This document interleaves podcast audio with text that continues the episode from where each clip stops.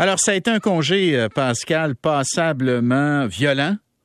Hein? Il y a eu quatre événements de coups de feu, dont une tentative de meurtre et un meurtre. En seulement donc deux jours, vendredi et samedi. Daniel Renault écrit là-dessus euh, aujourd'hui, donc dans la presse. Bonjour Daniel. Bonjour Bernard. Donc un début d'année très chaud à Montréal, écris-tu? D'abord, tu as fait des comparaisons. Livre-nous ça, s'il te plaît. Oui, euh, il faut dire que c'est relativement nouveau, hein, Bernard, euh, que euh, que ce soit la police ou que ce soit l'équipe intégrée de soutien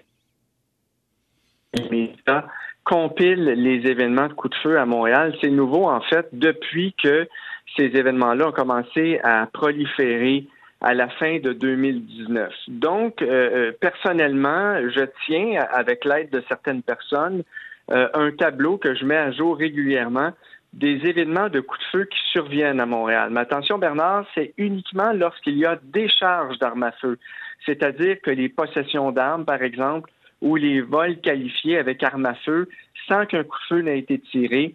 Ça, je, ne compile pas ces événements-là. C'est vraiment seulement lorsqu'il y a une décharge d'armes à feu. Et moi, jusqu'à maintenant, euh, jusqu'en fin de semaine euh, inclusivement. Euh, j'en ai comptabilisé 44 depuis le début de l'année, c'est-à-dire des coups de feu sans victime, des tentatives de meurtre par balle et des meurtres par balle.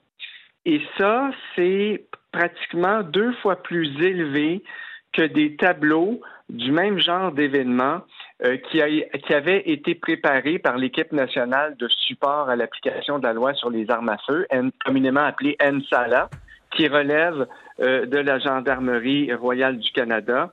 À pareille date, en 2020, euh, NSALA avait répertorié 21 événements mhm. et en 2021, si je me souviens bien, c'était autour d'à peu près 22 ou 23 événements. Donc à 44, euh, où c'était 28 événements, je crois. Là, je les ai pas sous les yeux, là, mais mhm. à 44, on, est vraiment au-dessus, Bernard. Bon, ce qui est intéressant dans ton papier de, de ce matin, puis c'est ça qui a attiré mon attention, il y a deux passages. Tu écris, selon nos informations, plusieurs des événements de coups de feu survenus depuis le début de l'année à Montréal seraient liés à des conflits entre clics ou gangs de rue. Ça, c'est le premier élément. Et le deuxième élément, les policiers appréhendent un printemps chaud, d'autant plus qu'il y aurait également des tensions dans le milieu du crime organisé, en particulier au sein de la mafia.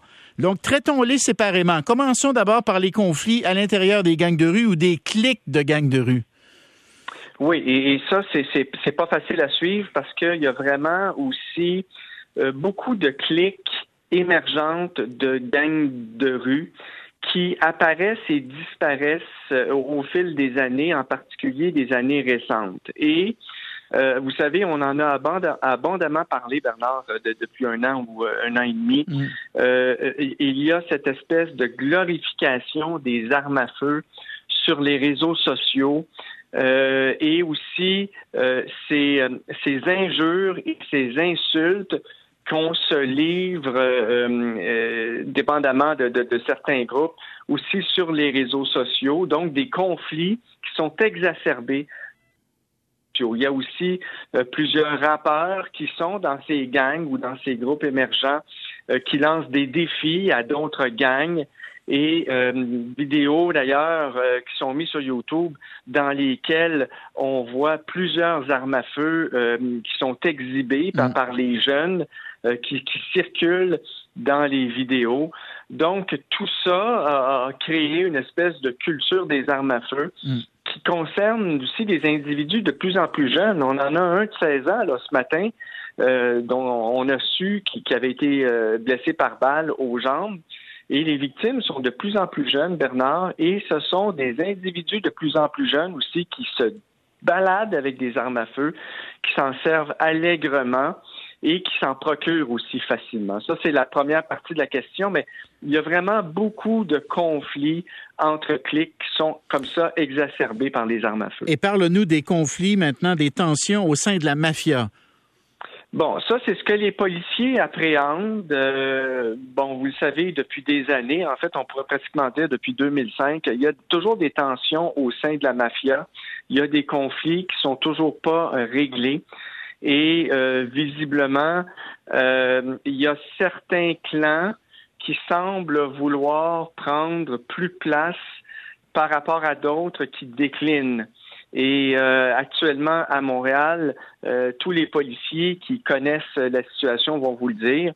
Ce sont euh, les Hells Angels qui sont tout en haut de la pyramide du crime organisé là, à Montréal, mm. en particulier la section des Hells Angels de Montréal.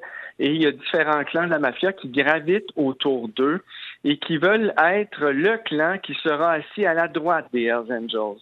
Et les policiers appréhendent que euh, dans les prochains mois, justement, il y a des règlements de compte qu'on tasse certains individus de la mafia au profit d'autres. Mais aussi, euh, si je peux résumer, résumer aussi, Bernard, habituellement au printemps, ça fait déjà euh, plusieurs années, c'est pratiquement une tradition.